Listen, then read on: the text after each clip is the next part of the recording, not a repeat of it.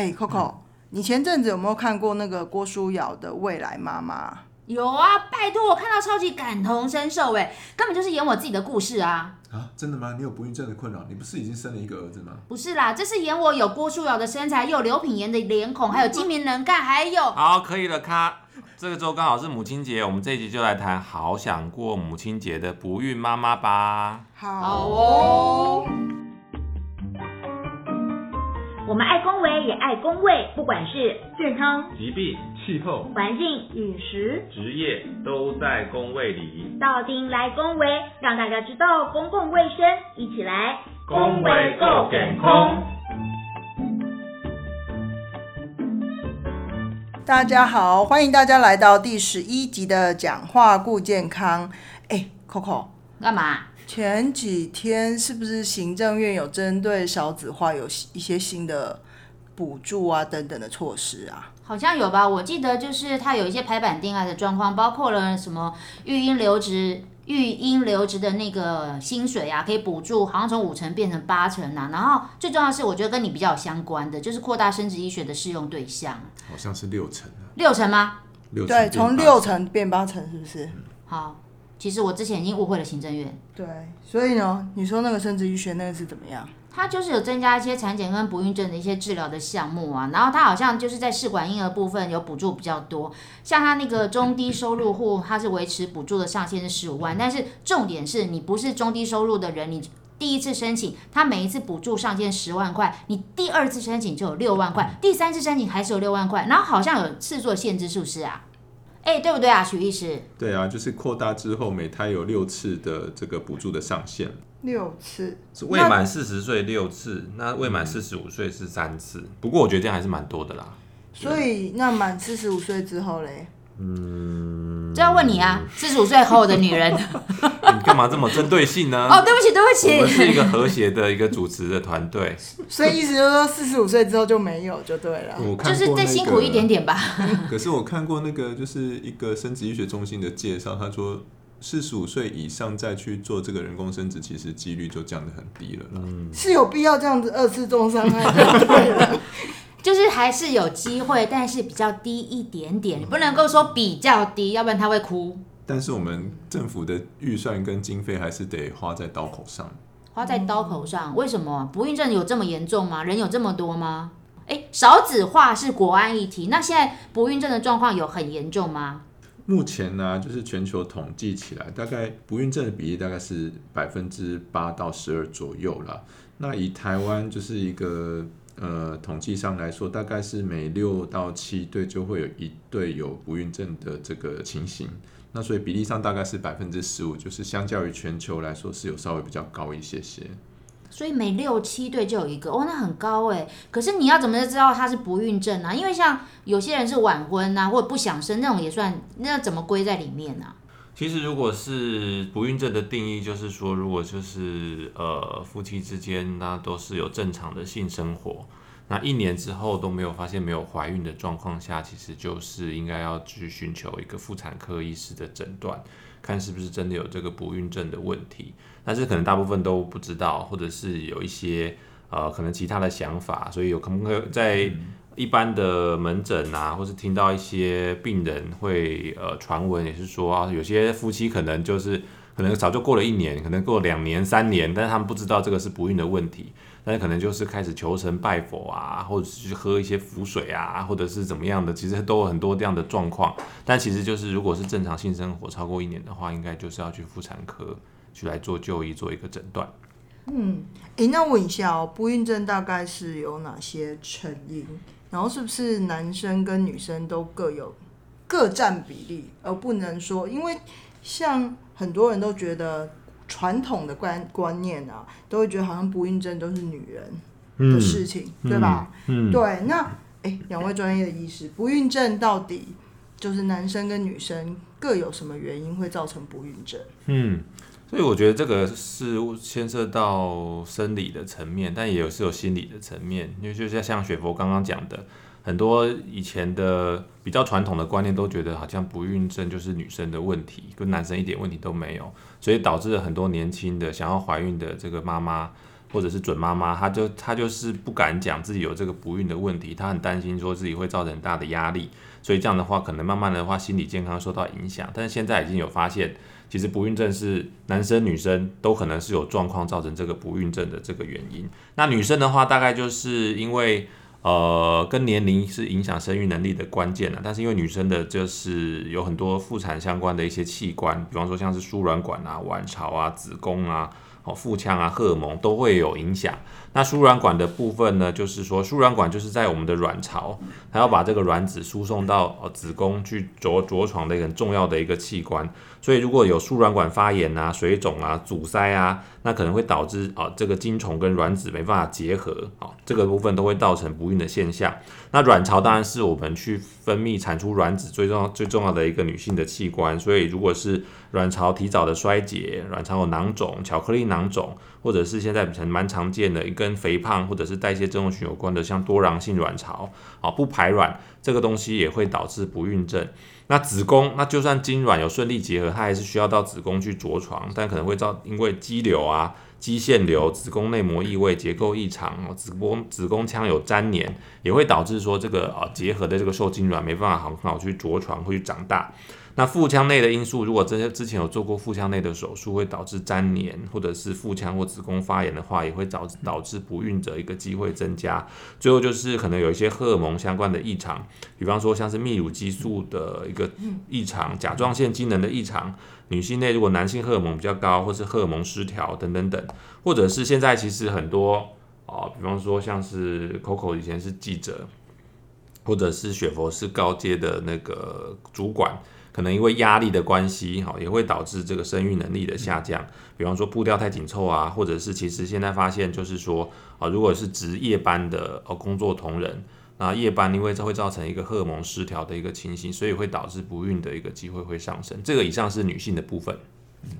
那其实男生的相对于女生，因为女生的解剖构造比较复杂的关系啦，那男生相对就是比较简单，就是他到底能不能。呃，比如说有射出足够量的健康的精子、精虫啦，然后让女生可以去受孕。但是如果说我们要去看看说，诶，这个到底我们刚讲那句话，就是可以射出足够量的健康的精精虫的话，其实还是要去回头看一下，诶，到底是不是一些生理结构上的一些问题，或是有其他荷尔蒙的状况。那所以其实大概还是会去做一个，嗯，我们讲说那个精液的检查，那里面有没有足够的精子？那这个是不是因为我们的，呃，比如说我们的睾丸功能的异常啦，或先天染色体的异常，或基因的缺陷，没有办法去制造足够的这个精子？那第二个就是说，这个精子排出来的这个过程中，比如说我们的这个呃性功能障碍，比如说它有一些呃没有办法射精啊，或甚至有一些先天的尿道的一些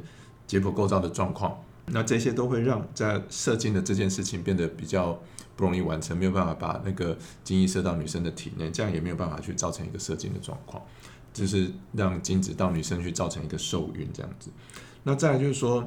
诶，其实还是会有一些其他的原因，像是一些呃输精管啊，吼，或是精液里面的一些酵素的问题等等啊，都会造成这个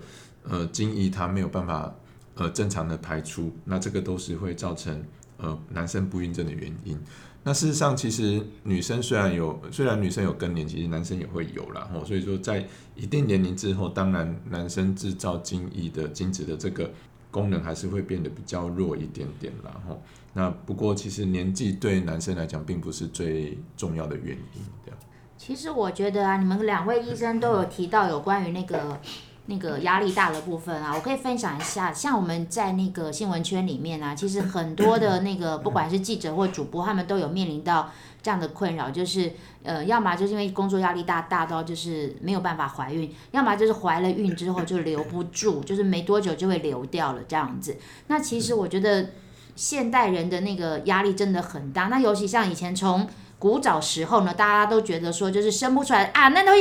那马是温某的问题啊，或者是我媳妇的问题，干嘛的，就会让那个女孩子压力就非常大。然后其实很多人都忽略掉，其实男生也是有一些问题的，要去多了解。那其实我会讲这些的原因，是因为我们这里面呢，就有一个人，他有一些心路的历程是非常辛苦的，对不对，学佛？是，其实因为我算是在长期在科技业然后做比较 marketing 的工作。那我老实说，我的好姐妹们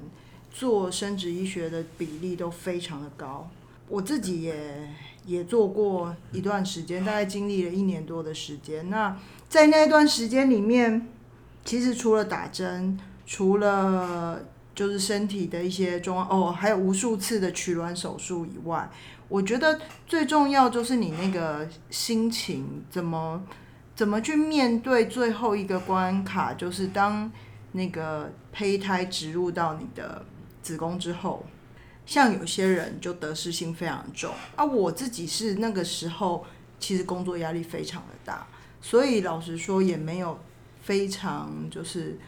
呃平心静气，或者是说情绪在一个非常平稳的状态之下，呃做那个关卡。那我知道很多人在那个阶段其实是非常辛苦的，尤其在面对到底成功与不成功的那个得失心以外，呃，甚至有些人因为花很多钱嘛。那个金钱的压力其实也非常的多，所以其实对于生殖医学这件事情，我自己是我现在走过来，我当然是觉得，哎，呃，就是就是就是比较能接受这一切。不过我相信有很多的呃想要小孩的妈妈，其实还是非常的呃挣扎。那我觉得这件事情，呃，其实是可以给大家一些建议。那当然，我自己一最后的一个状况是因为。可能我对于那个排卵针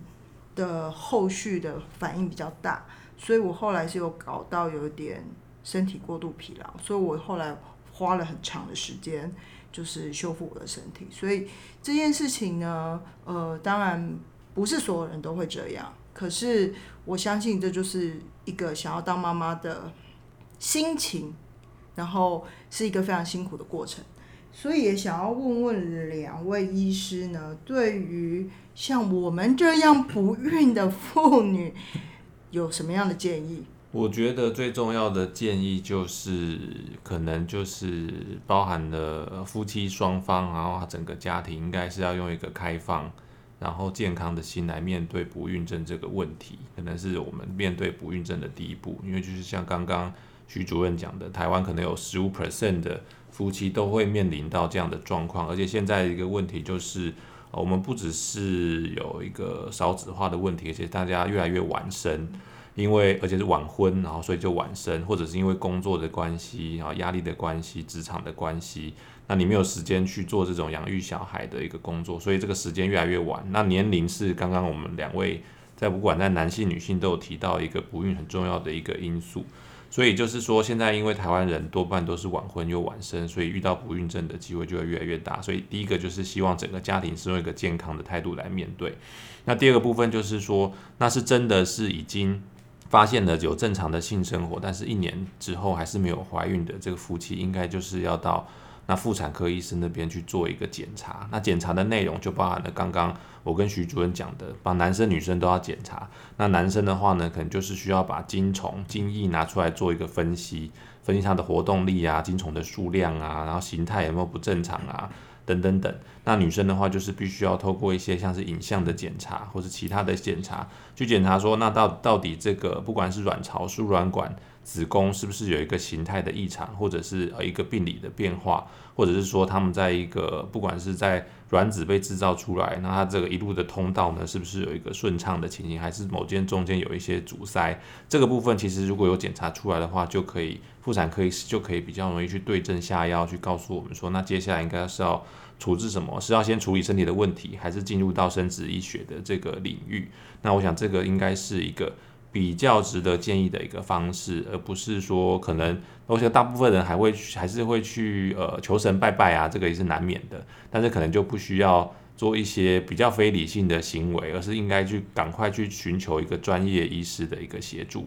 嗯，其实我觉得还有一个部分就是心理的状况啊，因为其实我周边很多朋友啊，他们就是。不管他最后是到了生殖医学或其他的状况，那他们那个心理压力大到，像我有个朋友，他们就是这样的情形。他其实花了一百多万都在那个，就是希望能够人工受孕成功。但是他那一路的过程当中啊，他的心理压力除了来自于就是一直没有办法就成功受孕之外，另外一个其实金钱压力的也蛮大的。那像他们这样子，我记得他那时候跟我讲，讲到最后他其实每次每次讲每次哭，然后甚至他每次打那个排卵针，或者是每次要到医院去检查的时候啊，他其实都非常焦虑，然后都会很忧郁的，然后每天自己在那边哭这样子。那其实我们朋友看了都会很伤心。最后他其实他那时候有点想要放弃的时候，然后他他先生其实还蛮好的，就说：“啊，那我们就是反正你都想要放弃了嘛，我们就不要有小孩，没有关系，就我们两个人过下半辈子好了。”然后他们那时候就出国去，就是。过一个那个最后的一个旅行，这样子就有点类似像蜜月旅行这样子，结果回来竟然就怀孕了，超开心的哎！那之前的一百多万，我就说哇，一百多万都花光光了。不过至少这样还蛮值得的这样子。那其实除了心情之外，我好像知道，就是说其实那个吃的部分或者是其他的部分，像有些女生会去冻卵啊，有些部分有些女生她会去就是在吃的部分会去有一些不同的建议的方式，是不是啊，徐主任？嗯，其实我。再补充一下，我觉得其实婚姻跟家庭都是很重要的一件事情了。那当初，比如说我们在结婚的时候，可能夫妻两个就要讨论说，我们未来是不是要有小孩？那我觉得在时辰上还是应该要做一些规划，因为其实现在大家都越来越晚婚了。那我们也知道，就是说，其实呃年纪变大的时候，其实那个受孕跟生产的这个几率跟风险也都慢慢会有一些改变了。所以其实当然大家还是应该对呃家庭的。规划有有有做一些时程上的安排，那甚至你在工作上会做一些调试，像 Coco 刚讲到的，哎，出去度个假，哎，回来就有了好消息。那我觉得这这这个其实就是呃去做一个适当的生活上的调试，包含把压力去做一个去除，其实那个几率就会比较高。那再回过头来去做说一些受孕的准备，我觉得那我们还是回到比如说预防医学的一个概念，就是说我们怎么去让自己的身体都维持在一个比较。呃，相对健康的状态，比如说我们的生活作息，然后不要太大的压力，然后比如说睡眠要正常，然后不要对不要熬夜，然后不要抽烟啊那些等等，这是基本的事情。那再来就是说，哎，那我们平常比如说女生就要去补充她们的一个好的荷尔蒙，那吃东西的部分就要注意要要吃一些高蛋白啦、坚果啦、大豆啦、叶酸 B 群啦，哦，甚至维他命 D 属于这些这些补充的食品，哈。那我们特别提到一个叫做肌醇啊，那肌醇这个部部分哈，其实它叫做维生素 B 八的这个部分哈，那这个其实是一个水溶性的营养素，那它其实也是呃可以让我们身体去合成一些必需的一些营养的成分。那还有一个叫做 DHEA。那大家知道 DHEA 是什么吗？我知道 DHA，那可以吗？我 DHEA 多一个字。DHEA 其实简单来说，因为这这其实后面有很多的一些呃困难的营养学的知识在里面。那简单来说，就是说我们身体在制造这些荷尔蒙的时候，是需要有一些原料的。那 DHEA 它就是呃吃进去身体之后，就可以被代谢成我们身体需要的一些荷尔蒙，包含女性的荷尔蒙。啊，所以适度的补充这些呃 DHEA 这个物质，它其实也可以帮助我们身体产生足够量的荷尔蒙，然后让我们去呃让身体的，尤其是女生在这个呃排卵时候或者是受孕的时候需要这些必须的一些，比如说动情素啦、黄体素啦等等这些哦，都是必要的一个荷尔蒙的成分，那才会去帮助我们的受孕。那再来讲到冻卵，就是说我们刚提到，就是说，哎，其实哈。不知道大家知不知道，女生在刚出生的时候，她身体里面就已经把她这一辈子可以做的卵子都已经形成了，在他的身体里面。所以我的身体里有很多颗卵蛋蛋蛋蛋蛋。对，它就随着我们的年龄不断的成熟的时候，它就会定期要一颗一颗卵子这样子成熟，然后被排出来这样子。那所以很多时候有，比如说我们在刚讲到人生规划上，我可能近期，比如说在呃，四十岁或三十岁这个时间还没有办法去做一个呃怀孕生子的规划的时候，有一些人他就会去做一个叫做冻卵的这个，算是一个小手术啦，就是说提前。透过一些比如说排卵啊，然后去把那个已经成熟的卵子取出来，然后放到一个呃零下应该是培养的地方，对，培养的一个温度，然后培养一个专门培养的地方。然后这样子就是让我们身体的这个在相对年轻健康的时候，把这些呃比较状况比较好的卵子先把它保存起来。那等到我们在时间上或是人生规划上许可的时候，再把这个卵子拿出来去做一些人工应该是人工受精的动作，然后培养成一个胚胎卵之后，受精卵之后再植入女生的呃子宫里面，然后去做一个呃怀孕的准备这样子。那这样子就会提高这个胚胎着床跟长大这样子的几率。嗯，其实徐主任讲的这件事情我蛮有感的，因为，哎，我第二次植入失败的时候，我的医生就跟我讲过，就是因为我的年纪太大，我的卵子可能外观看起来很不错，可是有可能它里面的 quality 就没有那么好，所以其实如果是呃年轻。我其实觉得，如果可以冻卵，我会建议三十岁以前的女生可以先去冻卵，就先去冻卵，因为这真的对你未来的人生规划会更好。呃，毕竟我觉得就是一个买一个保险的概念，不论你未来有没有办法自然生，呃，自然受孕，那我觉得如果你有先把卵卵冻好，如果你真的，人家嘛说对象看缘分嘛，你也不知道你的这个有缘人什么时候才会出现。那当他出现的时候，至少你还有很年轻健康的卵子，其实对于你的呃可可以怀孕的几率是比较高的。对，刚刚主任提到了很多的东西要吃的，刚刚还有提到了什么鸡鸡醇醇，对不对？他是不是跟我一个朋友他是什么多囊？性卵巢。对，因为那个哎，名字我每周你这么有念不出，障碍呢？我每次对于囊跟卵我没有办法好好的念这多。囊性卵巢。那为什么吃那个可以吃肌醇可以就是多囊性卵巢的患者，我真的很会不会念这几个字。多囊性卵巢的患者吃肌醇会比较容易那个怀孕啊？为什么？这个我们就要先讲一下什么叫做多囊性卵巢。那其实我刚刚有稍微提点一个，就是说，其实我们身体里面的这个卵巢，其实在出生的时候，其实已经有很多的一些呃卵的细胞已经都在那里面了。那随着女生长大、青春期，然后开始有月经的时候，我们身体的荷尔蒙就会让这些卵子呃按照顺序一个一个的呃按照次序去成熟，它不会一次做很多个卵子出来去排很多的卵。那其实女生大部分的状况底下都是一次一颗卵它成熟之后，然后排出来，然后等待受精这样子。那什么叫多囊性卵巢呢？就是说我们身体的荷尔蒙它呃在一个比较呃混混乱的状态，然后导致说，哎，同时有好多个卵卵泡等着要成熟，然后要去被排出来。可是因为太多个卵泡一起成熟，反而造成说没有一个呃成熟的卵子被排出来，所以它就比较容易产生一个不孕的状况。哦，甚至你会发现，我可能有一个正常的月经，可是我就是没有一个呃正呃成熟的卵子被排出来，那它当然就比较处在一个比较容易不孕的状况。那这个多囊性卵巢大部分都会跟一些呃身体的内分泌然后荷尔蒙的一些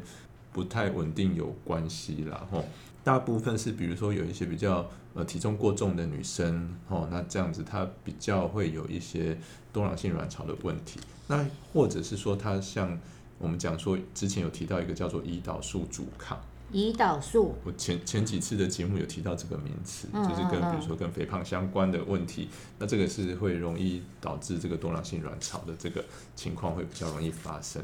那所以在这个治疗的部分，当然多囊性卵巢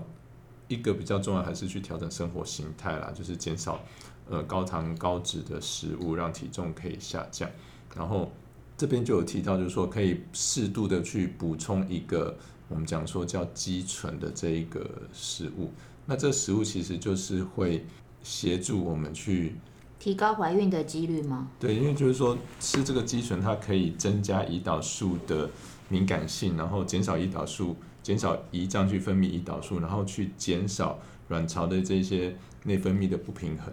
那这样子的话，就是可以呃改善多囊性卵巢的一些状况，好，然后就是提高受孕的可能性，这样。所以哪些食物里面会有你说的这种什么肌醇啊，什么维生素 B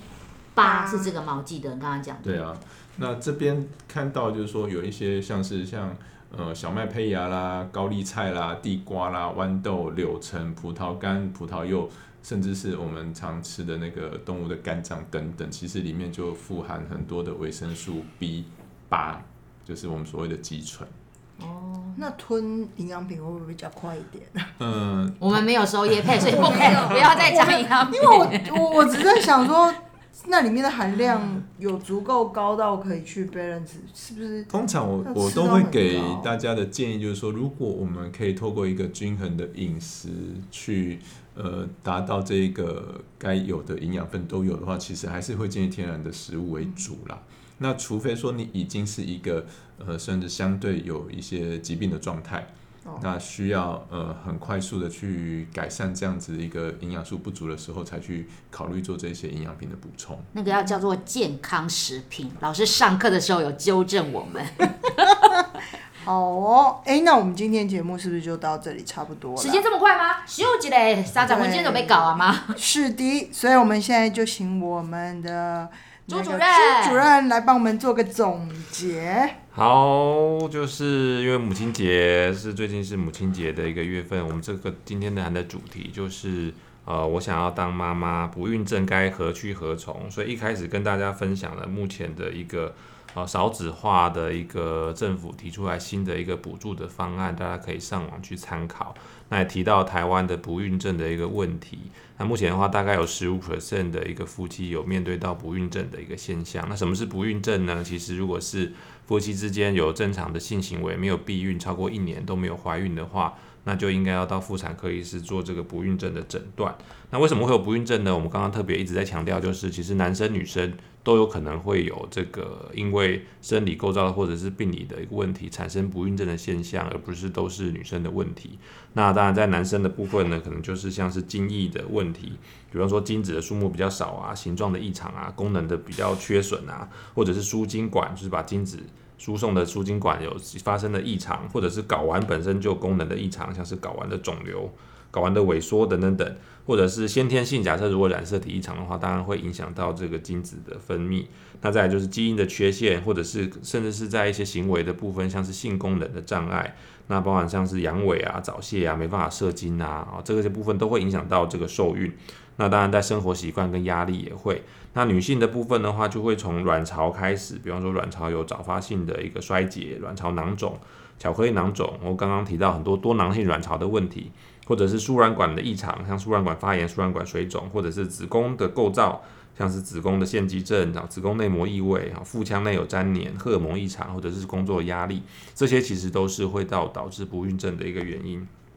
有发现的话，应该就是要赶快去妇产科来做一个检查，看到底是什么原因。那呃，什么时候要去做检查？就是刚刚有重复强调，如果是没有避孕超过一年的话，应该就要去妇产科医师来做这个诊断跟检查。那在生活的饮食的部分的话，我们有提到的话，当然在生活的话，尽量要避免一些压力的一个产生，然后正常的一个作息，那健康的饮食跟运动的习惯。那刚刚徐主任提到，就是说可以尝试有一些健康的营养食品，比方说像是肌醇或者是 DHEA，然后在某一些研究可以告诉我们可以提高这个受孕的一个比率。那主任也提到，就是冻卵可能是一个目前的一个选择。那大家冻卵的时机就是，如果三十岁、三十五岁以前都还没有怀孕，那未来还是想要保有这个怀孕的这个能力，或是生小孩的一个愿望的话，其实就是可以考虑冻卵。那因为年龄越来越大的话，你的卵子的功能越来越差，所以不如就是及早来做冻卵的这个手术。那也是要找合格的妇产科医师来做这件事情。不过就是今天也特别请到了我们的雪佛来分享他一个亲身的一个个人的心路历程。那我想大家都非常的动容。其实要当妈妈这件事情是真的非常的辛苦。那想要当妈妈，但是没办法如愿的人，他造成的心理的压力跟生理压力是非常大的。所以在此也要呼吁呢，我们的男性的同胞呢，如果你身旁有这样的一个那个女性呢，太太或者是女朋友想要当妈妈，但是她一直没有办法如愿的话，那请我们的男性的同胞要成为她最可靠的这个靠山。对，要支持他哦。不要在那边就是讲一些狗戏沙的啊，扯后腿啊，或者是讲一些闲言闲语啊。我想这个是两个人要一起来面对这个事情。是的，嗯还有婆婆，我家的哦，好险我没有。你是要当婆婆了吗？呃，是对不要这 以后样，就不要当那种婆婆，对，我要当就恶婆婆，肚子很饿的饿。可爱的婆婆好。啦，最后呢，我们还是一样。不过我们今天呢，因为呃这一集播出的时候是在母亲节之后，所以呢，也希望就是如果你有一些不孕症的状况，想要跟我们有些心路历程分享，也欢迎在我们的 podcast 下帮我们留言。那我们有。亲身经历的人可以跟你做分享，也有一天到晚在搞笑的人可以让你心情会比较开心一点。最重要最重要的，请把我们的 podcast 分享出去，然后给我们五星级五星好评，然后帮我们多多留言。如果你有想要听到哪一些的主题，也可以欢迎留言给我们哦。好，就先这样子喽，下礼拜见，拜拜，拜拜。五星级饭店，五星级好饭店，他他老师一直在想，没有在想。